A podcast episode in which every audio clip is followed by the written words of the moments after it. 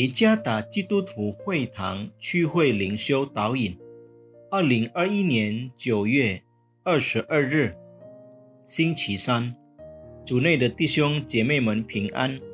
今天的灵修导引，我们要借着圣经腓利比书一章十五到十八节来思想今天的主题：作为推动者的竞争。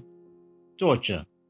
蔡国闪传道，腓利比书一章十五到十八节，有的传基督是出于极度纷争，也有的是出于好意。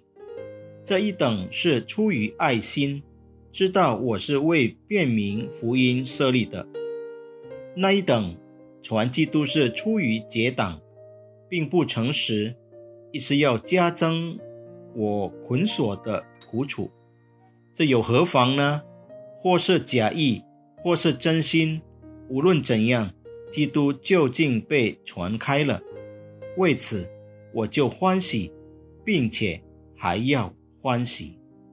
竞争是为某事而奋斗的理由，这是大多数人做生意的概念。对手或敌人的存在，对他来说是竞争的动力。事实上，包括为善行和荣誉而奋斗。这样做的基础是想要优于竞争对手，做慈善、参加社会活动、帮助他人，因为他们是出于竞争的动机。保罗在他的事工中也遇到了与他竞争的人，这群人认为。当他们的事工比保罗做得更好时，就会增加保罗在监狱中的苦楚。参考十七节，他们认为监狱外事工的成功会让保罗在这场比赛中感到愤怒和失落。他们忘记了传福音的基本精髓，因为他们受到竞争精神的激励。这是可笑和讽刺的。这可能发生在传讲荣耀的福音中，但同时，它也成为我们所要深思的。我们有可能基于一种竞争的精神来做上帝的工作，例如在社交媒体上张贴圣经经文或立这句子。表明你是更属灵的，参加到内陆传福音的宣教团队，并在社交媒体上发布有关宣教艰难条件的照片，不是因为对他人的同情，而是表现出自己的善行，渴望得到比他的朋友更属灵的赞美，这也不奇怪。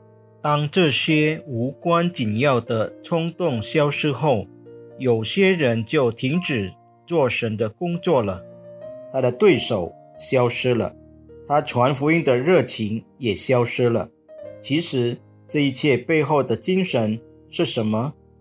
答案是追求自我满足，为自己扬名立万，感觉自己比别人高人一等。他们并没有真正侍奉上帝。对保罗来说，这群人对他来说并不造成问题。他不受竞争的挑战，他也不羡慕那些自由在外而在侍奉中更出名的人。他也没有感到比起他们自己失去了名气。保罗只是想基督的福音被广传。参考十八节，这对他来说是一种快乐。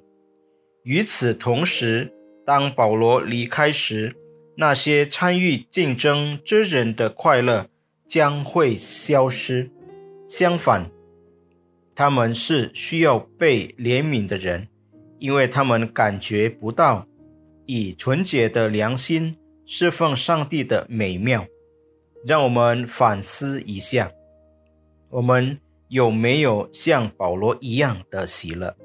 我们心中是否有一种只为荣耀上帝而传福音的动机。一个因竞争而服侍的人，当没有更多的挑战或竞争时，他就失去了意义。愿上帝赐福弟兄姐妹们。